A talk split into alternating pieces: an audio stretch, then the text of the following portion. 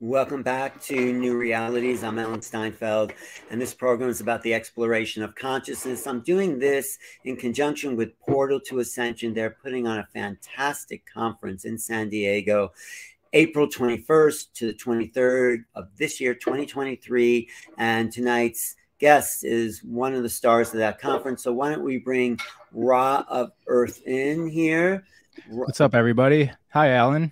Great to see you. I mean, you, you're really known for being an athlete um, first, right? To be, but you then crossed over into the whole metaphysical yoga community. But what's your background as an athlete? Because you have a huge following, I heard.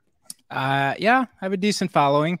I used to own gyms in downtown L A, and they eventually ended up being CrossFit gyms. And so I was competitive in that sport. I would say probably top couple, like top few hundred in the world um, out of millions of people. And yeah, so my gyms were in downtown L A. But before that, I went to school for psychology and exercise science. So psychology led me into consciousness and meditation. And that was all sort of brewing in the background as I, in the front, sort of like front part of the store, I was running gyms and helping people with their health and wellness. But I would go home, and I've been uh, researching and studying occult secrets, psychology, consciousness, all, all of the, the magical stuff for the last twenty-three years now. And yeah. So once I closed my gyms, that's when I could sort of let all that stuff be known to the world. And that's, that's primarily what I'm teaching and, and discussing and learning about now. Well, we'll definitely get into that, but I'm just curious, what, what was the background for opening gyms? Where did that come from? I was, well, it, the root of that was being picked on in middle school um, oh. and wanting to get big and strong so that the bullies couldn't take advantage me, of me anymore. I also played hockey for from three to twenty-three. And I was really small and tiny, so I started working out, and I developed a love for that. And I eventually moved to California with the intention of opening up gyms, and that's what I did. And so that was a ten years of owning gyms before I discovered some things that surprised me about working out and fitness. I used to think that food, diet and exercise. I used to think that diet and exercise was the foundation of health and wellness. And what I found is that there's there's other stuff that's more important than that, such as grounding with the earth, being outside in the elements, being in the sun. And I discovered that because I quit. I, I was basically injured, so I wasn't really training, but I would still be able to go to CrossFit competitions and win them despite me not training like everybody else. I was just hanging out outside, and I really had to reverse engineer how it was possible that I could still be powerful without being in the gym underneath the barbell training for eight hours a day. And that's when I discovered the, the other critical components of the foundation of health and wellness. Wow. CrossFit is what? What does that mean? That word, that's, that sport is... Yeah. So, so there's fitness, and CrossFit is a fitness program. And that's primarily what my gym did. But just like there can be martial arts gyms, and then there's martial arts competitions where people actually fight and display what they're training in the gym to see if this is actually feasible in a fight. CrossFit competitions are basically you take everybody that's training in a gym and you put them in a competition, and you test their fitness against each other to figure out whose version of training actually works out on a playing field where there's basically domains that they compete against, time and, and, you know, power and speed and how much weight you can lift. So what did you learn about consciousness? If you weren't training, then you had to do some other kind of internal work. What did you discover about the power of consciousness and the physical body? So Uh, so there's some things, there's, there's some events that have happened in my life that's allowed me to see the real power of intention and how that translates to manifestation of things in, in reality. So one is I, I won national hockey championships for a couple years in college. Um, and I remember specifically the year before we lost every game except for one. And beginning of the next year, I wrote down in a journal, we're going to win nationals this year. And then we did. So we went from losing every game to winning nationals the next year. For me, I was like, well, it's pretty cool. I wrote it in a journal and it happened. But then other things started happening, primarily negative things. Whenever I would have a negative intention, bad things would happen to me. And so I started tying my intention into things that would actually happen in physical reality. And so then I started testing it.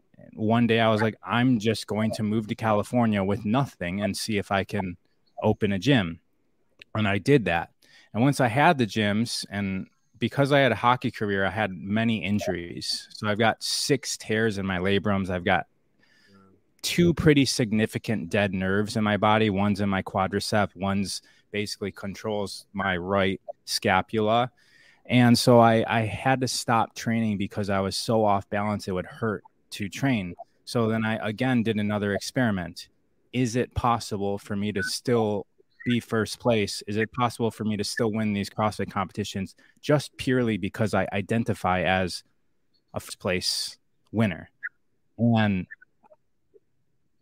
I don't want to say that I didn't think that that was possible, but because uh, I had an open mind. But when it happened, easier than I thought it could, it really allowed me to develop my trust in, you know, the consciousness that ties everything together and the, the field that we'll, we're all operating in. Um, eventually, I ended up closing my gyms, and I started asking myself, do I need a job? Do I need a business in order to live a high-class lifestyle? And I also found that that's not necessarily true. That's all just about the story we tell ourselves in this life. And so I just enjoy testing things and experimenting and, and seeing what happens. So, but you gain a sort of level of mastery because you've been through that. The manifestations have come. So what are you looking to manifest now? What's the next step for your, you know, mission? Yeah.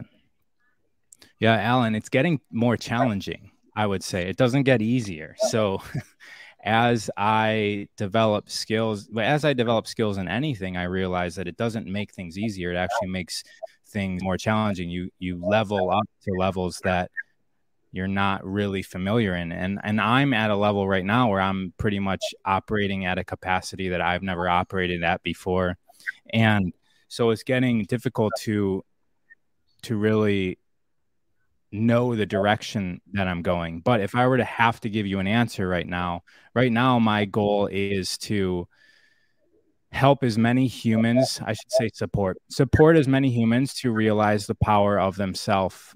Because for me, I I would like other people to know these these abilities that I'm speaking of, you know, the, the stuff that I'm saying that I have have done in my life. So I've I've compiled a few courses. I, I'm providing information, as much information for free as I can, going on to Instagram. And that's where I have a following. I think it's at like one thirty-two as of today, one hundred thirty-two thousand followers as of today. Um, one, one million thirty-two, one million. No, no, no, no, no. Uh, one hundred thirty-two thousand. Oh, that's still pretty good. That's good. Yeah. So, so I'm just trying to to support people into realizing their power, because I would like everybody to live their dreams, like I have been able to, because I'd I'd love to live in everybody's dream world, because I really feel that we're all creating this, and if we could all start manifesting really what we desire, as opposed to what we're afraid of, then the whole world shifts. Well, that's what you'll be talking about, hopefully, in San Diego. But could you give us a little, because I'm really interested in what you're saying. So maybe I should work mm-hmm. with you. Anyway, a little taste of how to do that. Really change your consciousness to manifest your dreams. What What's like one of the key factors? So a lot of us have stars in our psyche. And it's yeah. really, so first we need to just think like, if I can create everything, we really have to, to analyze our current situation. And we would then, if, if we're going with the notion of I created this, then we would then have to realize our responsibility in everything that we're creating. And so going back into our past, going back into everything that's ever happened to us and accepting responsibility. I'm not saying accepting fault or blame for it, but being responsible for it. And that word responsible means ability to respond, right? Responsible. So trauma, abuse, hardships, everything. And this is, this is, this is actually close to step one. It's step one of the journey is realizing that this is your life and taking every negative situation, every situation that you wish would have been different and applying them to the question, how was this for me? How has this helped me in my journey? How has this helped me be more powerful? And when we can answer those questions in a way that's progressive for us, as opposed to battling us, then we can move forward into creating in, you know, from a different aspect. And there's many different drills that we can do. One of my favorite is like, let's just take everybody out of it. We're all very self-critical of a lot of things in our life. And some of these things are just lingering around in our psyche. And if we think about casting visions, that's going to impede on your ability to cast a vision and create a life that is in harmony with you if you're not in harmony with aspects of yourself. So as you can see, a lot of this has to do with like cleaning up the background of what's going on in our psyche. So, so one drill that I like to, to give people that I actually think, well, maybe I can change it now, but one of the drills that I was going to have people do, and I'm going to have people do a lot of drills, but one of them is just a simple, like, look at something that you're critic, self-critical about. And just, we just pick that one aspect. And if you could just write everything down in a journal about what this one thing, whether it's how you look, how you, you know, what your career is, some performance anxiety that you have, something that you're critical with yourself. If you get it all on paper and you have it right there, now we can do a reprogramming of that. So if we're just never thinking about these things, we can't really reprogram them.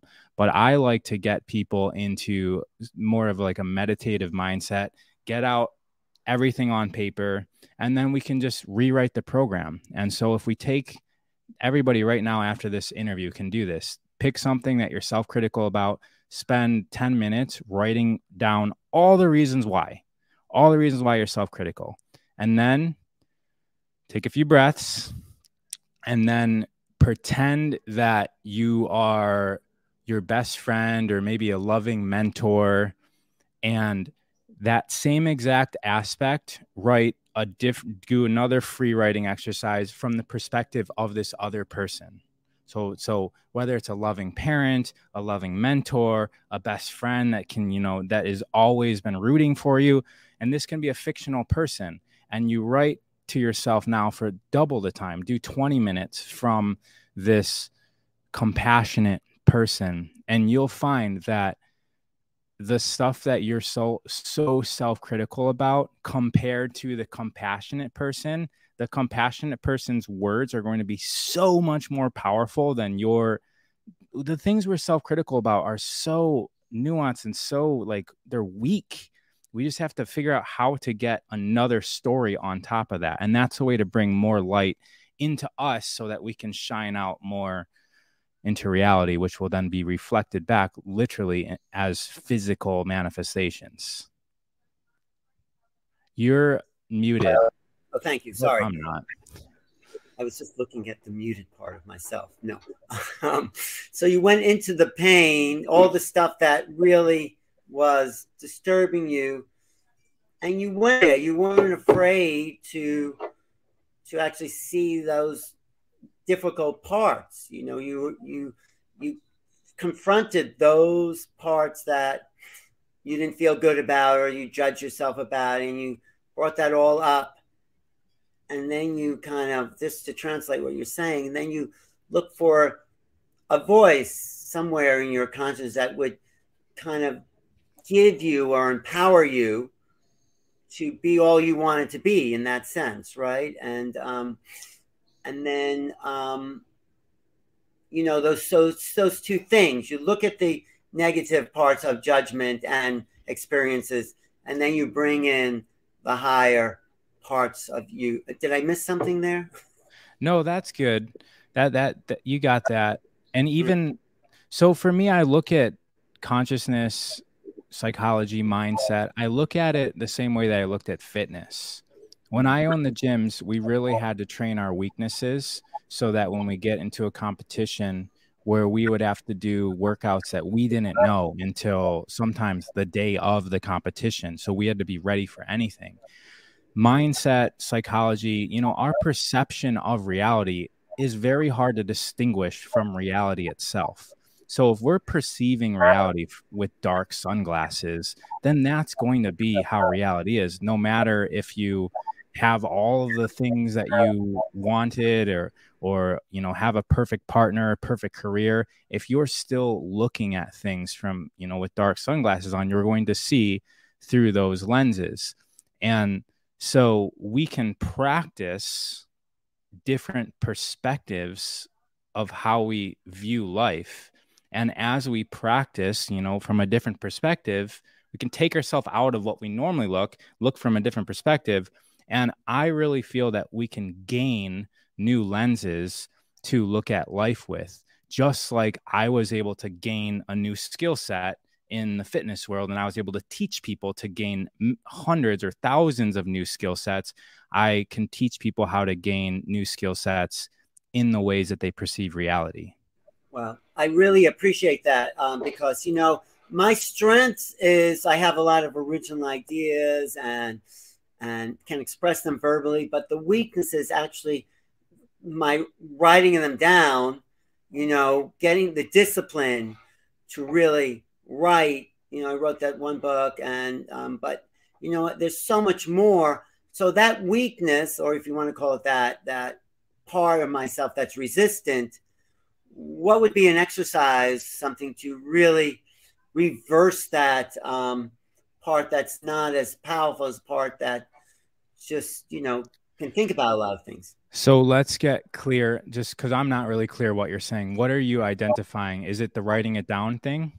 Yeah, doing it, doing it. So I got these, yeah, writing it down and forming it and keeping the discipline. So I guess discipline is in the writing practice is really what I need mm-hmm. help with. I mean, yeah. yeah.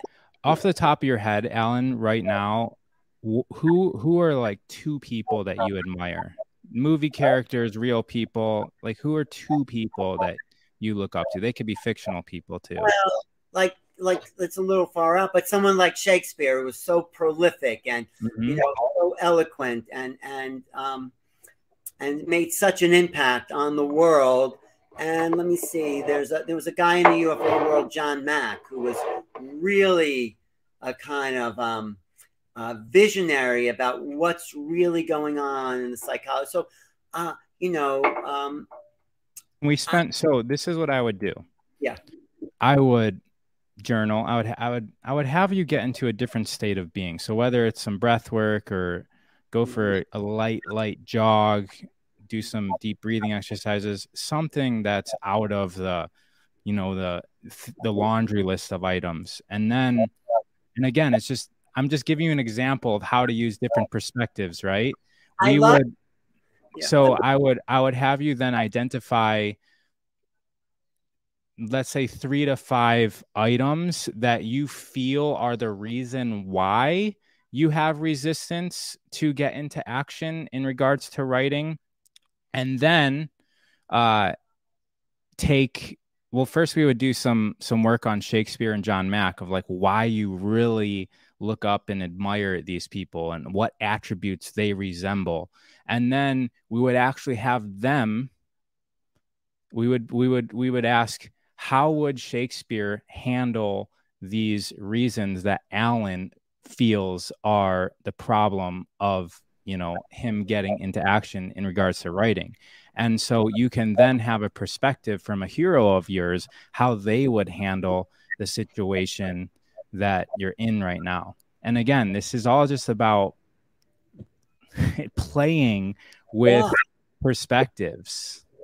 Yeah, no, I really appreciate it. Funny, it's interesting. My book is about perspectives. This where I'm writing, it's about perception and perspective. So, but anyway, what you said is already helpful because I can kind of just go there right now, talk to those invisible beings, and and see also the things in the the, the story that I have in the way that has gotten, um, you know, um, interfering with what really I'm excited about doing. So yeah, no, that really, that really helps. And, you know, on one level, even if these beings don't exist anymore, have never really exist, just the imaginary beings are as real to the mind as, as, you know, the person on the street. So, and, and, and exactly. We're all open channels to the infinite realms that can access those levels of consciousness. That really helps me understand how much more power all of us have to call on the resources of, of the universe. You, you help us. Yeah. You've heard the, uh, the saying, where attention goes, energy flows, right? Yeah. Yeah. And so we, we have attention and we have values. And so it sounds like you're identifying that you have a value that you would like to be producing more works of, of yes.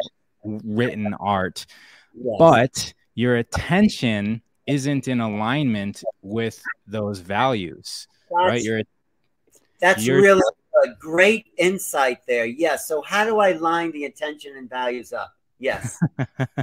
Well, yeah. So, so what we did there was we took people and, and like you were just saying, whether these people existed or not doesn't really matter because your story of them is what's real to you. And that's, that's the input that you have. And now it's just about aligning that input that they had and where their attention was, aligning yourself to that. But you could even, yeah, you could have a conversation with them, but there's many different drills that that are just like how you would practice push-ups and pull-ups, but with mindset stuff. And a lot of it has to really do with identifying your values, identifying your weaknesses, identifying your hang-ups and your resistances, and figuring a way around them. And a lot of the challenges that we have are there for us to develop a new skill. And so even harmonizing with the fact that you do have resistance in a certain direction and that there's a barrier there and that you climbing over that barrier is going to propel you, it's going to give you the skill set to go, you know, to another level that you have not currently been to. It allows you even to have sort of like a fun relationship with these barriers as opposed to sort of resisting them, because what you resist persists, right? So as opposed to resisting doing the work, we look at it more as an exercise and and a education and experience to propel you to what's next. And then that also just, if we can do this with all the aspects of our life, then we're just in this constant flow state of working on ourselves and realizing that we're a progression and that life's a progression, all here for us to learn through the experience. And it's easier said than done for a lot of people. Um, and it's not something that happens overnight, but if we could work towards that, it makes life a little bit more interesting, I feel. No, it's so interesting. You come from the physical. So like if you had a muscle in your body that was not as strong, you you'd be working that out, exactly, and, and you just then transpose it. So there's a part of my psyche that that could be more powerful, and you just work that out like a mu I mean, you said that like exactly. a muscle, but it makes up. But there's some self-critical part of, oh well, it's my consciousness should be equal. I mean, that's where I'm going. And like, yeah, it's easy to work a muscle, but working the my own self-judgment is, um, you know, maybe a little more deep. I know it's, I know what you're saying, but it's just shifting the mindset, right? You know, I think with everything, we think it's easy until we go through it and realize that it's, it takes consistent effort to do anything. Um, and, you know, if we could go to a concert right now and watch somebody playing a piano, we could just be eating dinner at a restaurant and watch somebody, just background music of someone playing a piano. We don't realize that, that they started when they were four years old and, and they're now thirty-five and they're still working on their craft of playing music. And for us, it's just background music. It's not really important. So if we do want these skills, we do get to work on them, whether you frame it as being difficult or easy or deep or whatever. It's still something that the reason why we don't have attainment of the skill set, whether it's a psychological skill or a physical skill, the reason why we don't have attainment of it is because we haven't made it a priority to work on. And I mean, working a muscle is easy, but not everybody's jacked, right? So like, we all know what to do. All of us know how to exercise. All of us know that smoking cigarettes are bad, but not everyone exercises, and millions of people are still smoking cigarettes. So knowledge isn't the thing. It's really practical application of the, the knowledge that we have. And, mm. and can we put ourselves in a setting that inspires us to work on ourselves? Mm-hmm. Yeah, no, I like that. And just what you're saying, because you're, you're actually transmitting the practice that you've, you've worked on yourself. That's like, you're, you're kind of energizing the field, because this is the work you've done to help other people realize that they can do it. So you're, you're in the field, your consciousness has then downloaded that uh, frequency of the people you talk to and work with. I can see that part, right? I mean, yeah, it's not the only way as well. Like, I'm more of like a very empowering, it's, it's up to you type person. And that might not be for everybody. I get a lot of resistance um, from just outsiders, especially in uh, like trauma type field. They feel that um, putting responsibility on victims is irresponsible to do. And so I can see that perspective as well. And everybody really does get to choose who they learn from. And if they're at the stage that I can serve them, if, if my flavoring of information is suitable for them, then it's really up to people to decide for themselves. Um, I'm not saying that this is for everybody, no matter what situation that you're in. Um, but it could be if you, if, that's what you're looking for. You're oh, muted I, again. You're muted uh, again. No, yeah, gotcha. Someone was muting me. I could blame it on someone else. Take responsibility and say, you know, I just wasn't aware of the muting, and um, it's it's easy to blame it on someone else, and it's it's like an ego sort of uh, dent to to say, oh, you know, I'm responsible for that. But what's What I mean, I could say, what's the ego anyway? And um,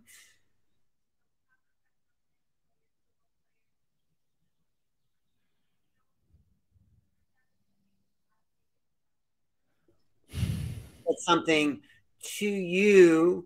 I mean, how do you? I mean, it would hurt. It would like maybe it wouldn't, but I, you know, we're all sensitive, and you know, I could say, well, what was I doing to make that person say something? But still, my ego would be a little. Because I mean, my ego may be more fragile than others, but but but there's a world out there that's not going to like everything you say. So how do you? I'm just saying, how do you deal with the ego level of reality? You know. Again, it's so for me. I mean, you're asking my perspective, right? And for me, it's it's practice. It really is. Like I look. Uh, so here's the thing. I am in the full awareness that I'm looking at things from my programming. And I started playing hockey when I was three years old. And for me, it's practice, right? And so that's how I look at it, as if, if I want to get good at not being like being able to push past the fear, or, or being bulletproof when it comes to people talking negative about me, you know, on the internet, especially, then it really does come down to practice. And I have had a lot of practice with negative press and people misunderstanding me, and Instagram's also just more practice. So it's, it's all just practice and not shying away from it, because it's so easy to procrastinate and push away our practice with things. And what I've learned is that the things that we fear are usually the direction that, you know, our ascension is in. The things that we're resistant to are usually the direction to, to, you know, where we know that we should be going. That's why we're resisting it, right? We're stomping our heels in the ground, and we're, we're, we're saying, no, I don't want to go that way. And usually in the end, you end up going that way anyways. And so the more that we can flow with the waves of life and just be ready for constant readjustment, um, that's, that's all I can say, is look at it as a practice, as opposed to a penalty or trying to find blame or somebody to assign fault to. And a lot of the times it's going to be a lot of people blaming you and assigning fault to you. And as you get better, as you get better in practice, the game gets difficult. So what I like to say to people is, like, if you were, uh, let's say, uh, you spent your entire life working on, like, being a professional dirt bike rider, you're going to be very bored just riding your bike down a flat street. And it's also going to be kind of like a waste of time and disrespect to all of the practice that you put in. So you are going to actually be choosing to be bombing down hills that are very dangerous and uncertain, uncertain to, you know, whether you're going to come out alive or not. And a lot of times you will get bumped and banged and, and bruised up. And it's the similar thing with life. I mean, we can even look beyond this single life and realize that we're very powerful beyond this physical life, beyond this physical body. And as a soul or a spirit, we chose to come and have this life experience. And we didn't choose to come just ride on a flat road the whole time. And so if you start getting really good at something and then everything burns down, yeah, it's a new mountain for you to either go down or, or climb. And that's why you came here. No, that really helps me, because I've gained a lot of knowledge about what I'm writing about. And it's so big and in a way so difficult, but that's the challenge. That's the excitement, is to kind of pull it all in, assimilate it, and translate it to the world. That's, that's part of my resistance, is that it's so big that, but that's the fun of it, right? Who wants to ride on flat land when you have, when you can do all these, you know, when you have this other knowledge? So that really does help me. Thank you. Thank you. On another, yeah, go ahead. What were you going to say? Yes. I was just going to say, and people want to hear that about you, right? Like, people don't expect you to be immortal, right? And I feel that, you know, you can even start off your next book with the story about, like, the the issues you had writing it, and that will immediately allow people to to resonate with you. It's really going to strike a chord in a lot of people's hearts. Right. It's it's yeah, I mean, it's just so big what we're confronted with within the U F O field, and I look at every aspect of it and pulling it all together. It's really fun, though. It's really, for me, the most exciting thing I could think of doing is is integrating a really uh, deep understanding of something no one, I'm not saying I understand it, but I want to pull pieces together so it becomes more understandable on this other level. But anyway, that's just what I'm doing. Uh, but it, you're helping me there. But on another level, I wanted to, and thank you for that. I, I do appreciate that coaching. Um, on another level, we just have been talking about, you know, the human level, you know, the ego, accomplishments, resistance. And I feel for you, and this is my feeling, I don't really know, that you've also gone to this other realm that has transcended all those like human things. And there's something else you're connecting with. And that's sort of about what this conference is about. What is the portal to ascension that you've opened for yourself that's transcendent, that, that's beyond this, the human three D piece? Mm-hmm. Yeah. I love the way you just framed that, the portal to ascension. And that's the, the conference that's happening. Uh, is it next weekend or the weekend after? twenty-first. Two weeks. Okay. So for me, and you also use the word integration. And so for me, it's really, you know, I'm maybe not so much as you, but I've, I've dug through many books and seminars and lectures and teachings about the multidimensional nature of our reality and extraterrestrials and, and what they bring as messages to us. And for me, it's not, I've never been one to question whether it's true or false, because I've seen fiction movies my entire life that have inspired me. And so whether something is true or false is actually not important. It's, it's, it's never been important. And so for me, it's always been about integrating. If this, you know, if I heard a story of a seven foot blue avian bird saying something, can I apply it to my life, and what will happen if I do? And so I've never really had direct contact with anything etherical. Direct meaning like having an actual conversation that I can hear English words, you know, what you would think of if, if something made contact. I might have had dreams and things that, you know, signs. I like to read the signs of coincidences in reality, but no direct contact. But I do take what I learn from everywhere and integrate it. And a lot of the channels, people that are, are bringing extraterrestrials or or other dimensional beings to this reality, a lot of what they say, I've found, is it just makes way more sense than anything that even a human, like any human, has said. And it's so simple, and it just fits. And I can recognize harmony, right? Like we can recognize harmony within music. The solfeggio frequencies are harmonious, you know, mathematically. We can make sense from a scientific level of like why this tone is harmonious and why this one isn't, why this tone sounds good and why this one doesn't. But we don't need any of that science, because we can recognize what music sounds like, as opposed to like somebody trying to play a guitar that doesn't know how to play a guitar.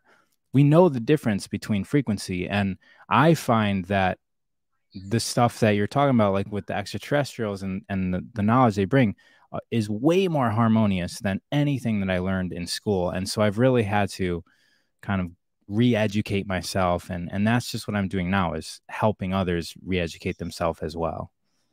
So I'm just asking, because of where your background, this question, that is there a way it's more harmonious, but then you also have this very human, physical, the human mind, consciousness thing, and how does that all tie together, the physical, the conscious, and the E T, whatever those things are that are shifting our reality? How would you bring it all together? Well, I mean, a lot of, of these, these interdimensional beings, they're not on pat, like, uh, what's it, a linear timeline, right? Past, present, and future. And so for me, it's really, I really had to develop a new relationship with time, because their words come from a perspective where time doesn't exist. And I really, the way that I look at it is that we're, if you imagine all like our past, if you imagine our past as a bunch of slides, um, and every slide is a potential, it's basically a reality of its own. And all of those slides in your past timeline, I imagine those all happening now. So they are not in the past. And so instead of in one reality traveling through time, I imagine myself as traveling through realities. And then it becomes about, how do I steer myself to different realities? And this can, I've proven to myself with the Mandela effect that this is real, because there is no reason for the Mandela effect to exist unless we are jumping realities. And so because the Mandela effect is absolutely real in a hundred different ways, I can name probably twenty off the top of my head right now, but like, I'm sure many people know about the Mandela effect that are listening, right? So we don't really have to go into it unless you want to. But no, no, I, mean, we know, we're educated. We've all yeah. had a, a moment. Yes. So, so, so the question is, how do I steer realities? And that's so. I'm glad you asked the question multiple ways, because now I'm understanding where you wanted me to go. So, so for me, realizing that I'm not in one reality traveling through time, I'm in, I'm all realities exist now, and I'm traveling through realities. The question really became, how do I steer the ship? And what I found is that it has to do with your emotional frequency, and the more aligned the different parts of your body are. So like I was saying, your attention doesn't match your values.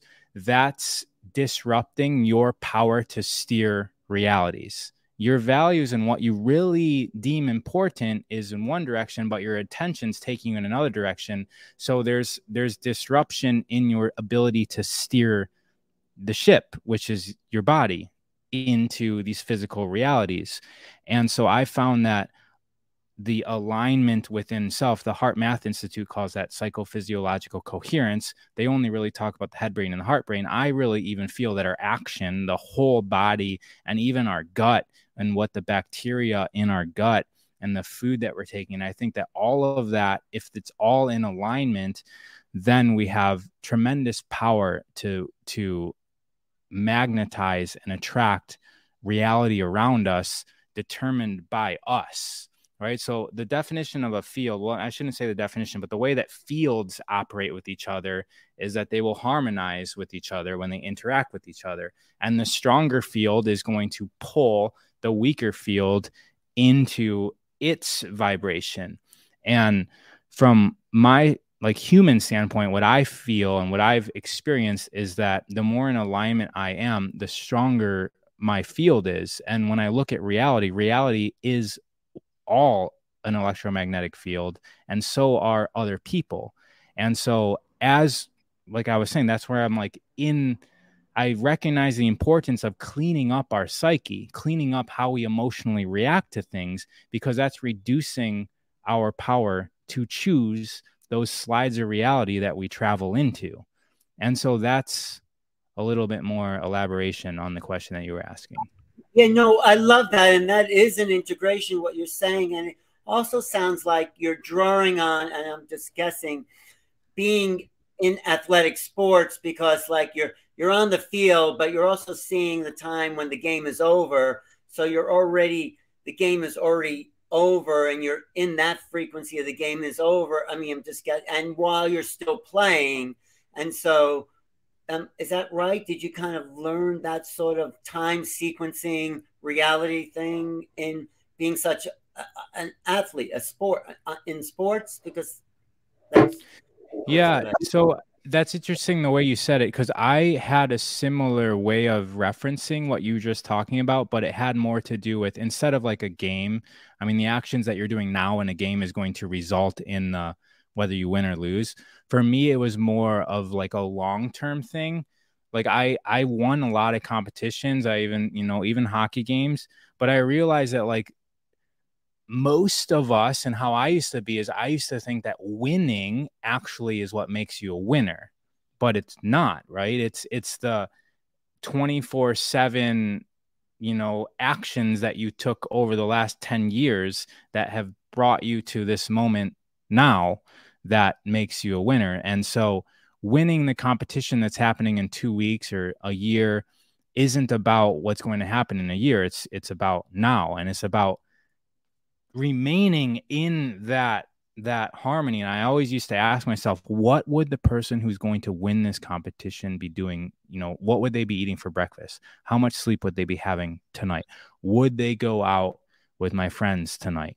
And that was always the question. What would the person who, fill in the blank, desired result, be doing right now? And that, that served me so well in, in athletics. And it's, and it's a framework to how to manifest and, and be in alignment with your intentions as well. Because a lot of us think we're intending things, but if we actually look at the person that is in that reality, are they matching the actions that that would take them there? What that would take you there? Mm. Like, what will it be like to win the Academy Award if uh, for this part? I mean, I, and you envision envision yourself there if you're an actor or something like that. I, I mean, is that realistic, or is that kind of... Well, what would the person be doing to win the Academy Award? Right, is that right. realistic for me? No, because today I'm not doing the things necessary to, to like, I'm not the person that's going to be winning the Academy. Nor, like, I'm not in alignment to that. But if someone was an actor and they, mm-hmm. you know, but they still have to do something in order to get there. It's not like they're just on stage doing nothing.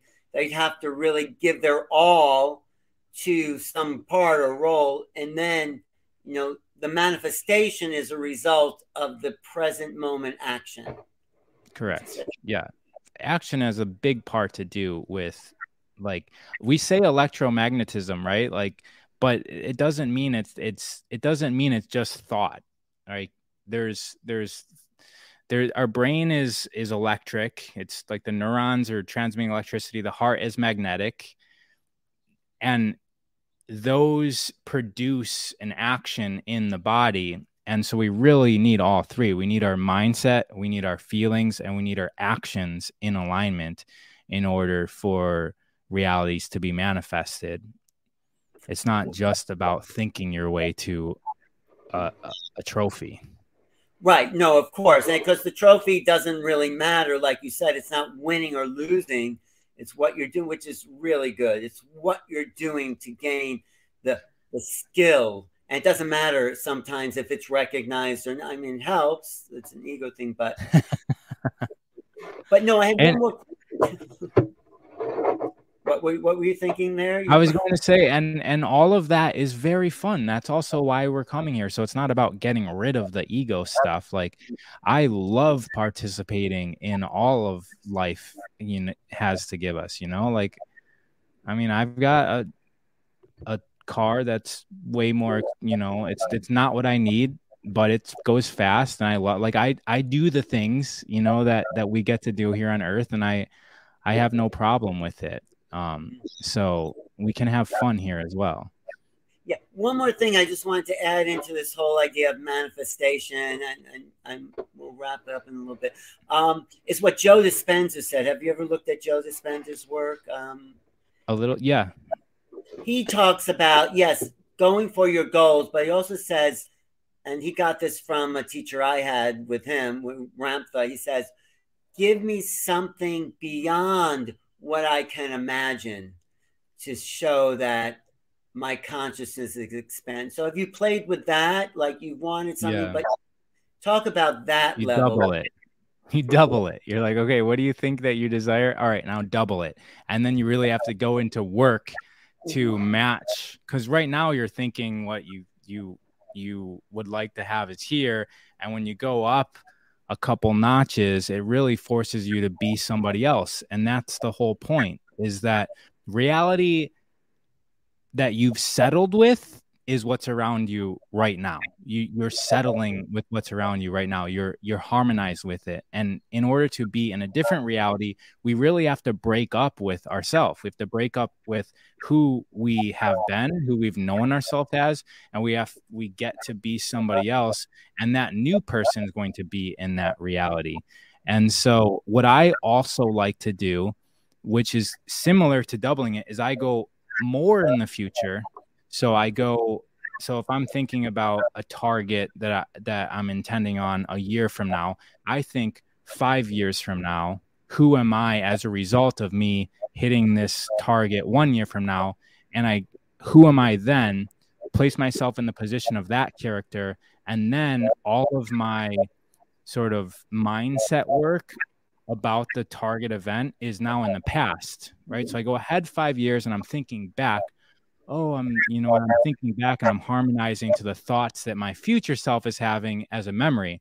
And what that does, Alan, this might help you, is if, if instead of thinking about, like, let's say writing a book that you have to do in the next six months or something, if you think about next year's version of you, and every time you think of the book, you're thinking about it as a memory about, I, I made the chapters and I made the outline and I hired this person to help me. And you're thinking about it in past tense. What that does psychologically, our brain has a negative mind that prevents us from doing things to keep us safe, right? So it's the don't cross the road because you might get hit. It's the that part of our brain. And it serves an awesome function because it keeps us safe. But it also gets in the way because it's like, I don't want to start this thing because there's too much other stuff to do. Like, it's the negative part of the mind. But that part of our mind doesn't exist for the past. There's no reason to keep us safe from the road that we crossed yesterday because we're already safe from it. So if we position ourselves in the future, when we start thinking about our targets and we remember our future target, as opposed to thinking forward, we're thinking backwards. The negative parts of our mind, they don't interrupt. Right, right, right. But one more thing I just want to add is also part of Joe. He says, show me, give me something I could not have imagined uh, as a future manif- in this manifestation, because then I know I'm co-creating with the infinite unknown. So yes, people manifest what they want, and that's great, but give me something to show there's even more than I can imagine. If that mm-hmm. makes sense. Does, has that been an experience? I feel you? Like it's one of those things that when you get to the top of the mountain, you realize that everything's the reverse of what you thought it was. And so now we're getting into, like, when you actually are able to do this, you realize that it was never you to begin with. Mm-hmm. So then it's like everything's flipped upside down, and then you have to, you, you get to relearn everything again. So um, yeah, I can, I can get with that as well.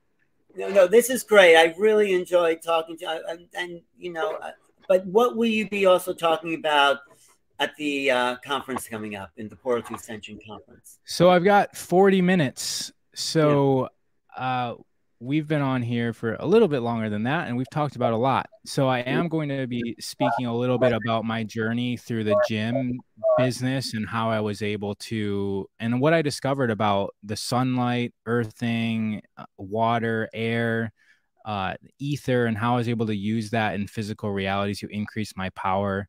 And then on into being in alignment with all of that, with our psychology, with our mindset, with our feelings, and then some tools that we can practice in order to bring more power into our life as a result of us harmonizing with ourselves. Right. Can you give us a little hint about the sunlight? That's the thing that really stimulated uh, when you said it. What did you just so, yeah. yeah, so it's really a lot about melanin and what melanin's role is, because melanin, it's what makes our skin tan and, and our hair a different color and our eyes a different color. Um, but it also is in our nervous system. And when we actually look at, and this is all stuff I had to reverse engineer, how was I able to hang out at the beach all day long and then win a physical fitness competition? And I realized that there's a lot of power in light, and really looking into the sun and, and is it a burning ball of gas that's just sitting there, or is it something else that's carrying, you know, cosmic universal information to us that if we can optimize that information, is it, is, is it able to calibrate ourselves to a level that we can have greater physical expression? And I feel like it can, and I've proven that to myself. And I really feel that melanin is a key component in that, and melanin's something that we really look at as blocking out sun, but I feel, and there's there's been there's there's science on that, melanin is actually more like a superconductor of light, and that our body is operating with biophotonic energy. And so the more light that we get from the sun, as opposed to the fake light that comes off our screens and our T V, T Vs and the lights in our house, the more powerful we can be. I agree. I mean, my most favorite environment is being at the beach, in the ocean, swimming naked in the sea, you know, just mm-hmm. like just letting the sun, but not during high intent, but just being out there in nature, in the sun, in the water, in the sand, and just being re-energized by the chi of that environment. That's right. One of my best favorite things to do. Well, yeah. uh, have you ever heard of hydrogen? You ever deal with hydrogen? I've been really into hydrogen lately. I have like a hydrogen machine that's supposed to put water in my hydrogen. Yeah. But I I haven't really looked much into it. Oh, there's some great machines out there. There's one called Holy Hydrogen, which when I drink it, I feel so re um, energized and grounded. You might look want to look. I'm doing a actually talk. I'm interviewing a guy who's who changed his whole life with this machine. If you're interested nice. in being on the like coming on the show later, it's about an hour from now, but uh oh, whatever. I got another Zoom actually at four. You're you're popular. So how can people find you then and look for your work and all that? raw of earth dot com, or you just the the main channel is Instagram at ra underscore of underscore earth e a r t h. Great. And do you have a book about your research? Oh. No, I think I have the same the same issues you have, but you're you're a few steps ahead of me because you actually have book uh, yeah. books, right? Yeah. Well, I think people would really, I'm not no pressure, but they would really benefit from your personal research, and um, probably yes. So if you ever need to connect with a book person, let me, or an editor or some a publisher, let me know. Okay. Yeah, Alan, this has been a pleasure. I've yeah. seen you at every Conscious Life Expo I've I've went to, and there's there's always been sort of like an admiration energy that I've had towards you. So I really appreciate you having me on. Well, I appreciate, you know, the parts you've done, the work, the athletic, because I was a wrestler and on track when I was young. I was really, I think there's something about the body and mind being as fit as possible, that that a lot of people in this kind of spiritual reality has forgotten about. They've forgotten about the power of the body, the power of analytical, intellectual thoughts. I mean, this is stuff that is a part of us and shouldn't be denied. So I like all of it, but yeah, thank, thank you for that. Mm-hmm. It's been fun. Yeah, thanks, Ra, for your time, and uh, we'll see you in San Diego. That's Ra and a bunch of other people. Linda Moulton Howe. Do you know Linda Moulton Howe's work? Ra? I've definitely watched a lot of shows with her on there, yes. He's the best. Robert Grant, who's quite a genius. Um, yeah, he's amazing. Uh, J J and Desiree Hurtak there, who I'm at a conference with now. Robert Schoch, who created the field of astroanthropology, archaeology, weathering on the Sphinx. Uh, Carolyn Corey is great. Uh, Adam Apollo is a genius. Uh, Michael Cremo, Ancient Civilizations. John of Angels, co-hosting with us. Pergeet and Jules Stargate, there you are, next to Geraldine Orozco, who's another brilliant, brilliant person about E T genetics to changing D N A. Laurie Spagna, uh, that is Lori Miller. Eric Rankin, genius in sound and geometry. Eric's Jana Layden, um, Star Family Wisdom, Sheila, Sheila Seppi, and Larissa Stowe, my favorite. Do you know Larissa's work at all, her singing shop? No. Oh, you're going to love Larissa as a, as a singer. Vox is a musician. I don't know these people, but below that's Tangila and Scott Katamas and me and Michelle and Deborah Jesus and Neil Gar. Neil. Founder. So I'm glad Neil reached out to you because we need to diversify and expand the, what we're bringing to this audience. And you really kind of have that other piece. So thanks for being here today and coming. Amazing. Today. Yeah, yeah, there's a lot of good good people at this conference. Yeah. Well, we're all going to hang out together. Everyone is invited to join us in San Diego. Hang out with real superstars, like masters in their own league, like just how you've mastered some stuff. Someone like Linda Moulton Howe has been at this for fifty years, looking at the whole scope of what this interaction with this other intelligence is all about. She's a real inspiration for me. So great people all around. So thank you. ascension conference dot com. You'll see me, Ra, everyone else there. So thank you all for watching today. And thanks to everyone in the chat. See you there, everybody. See, thank, thank you, uh, person hosting there, Teresa. Okay. Okay. We will. Um,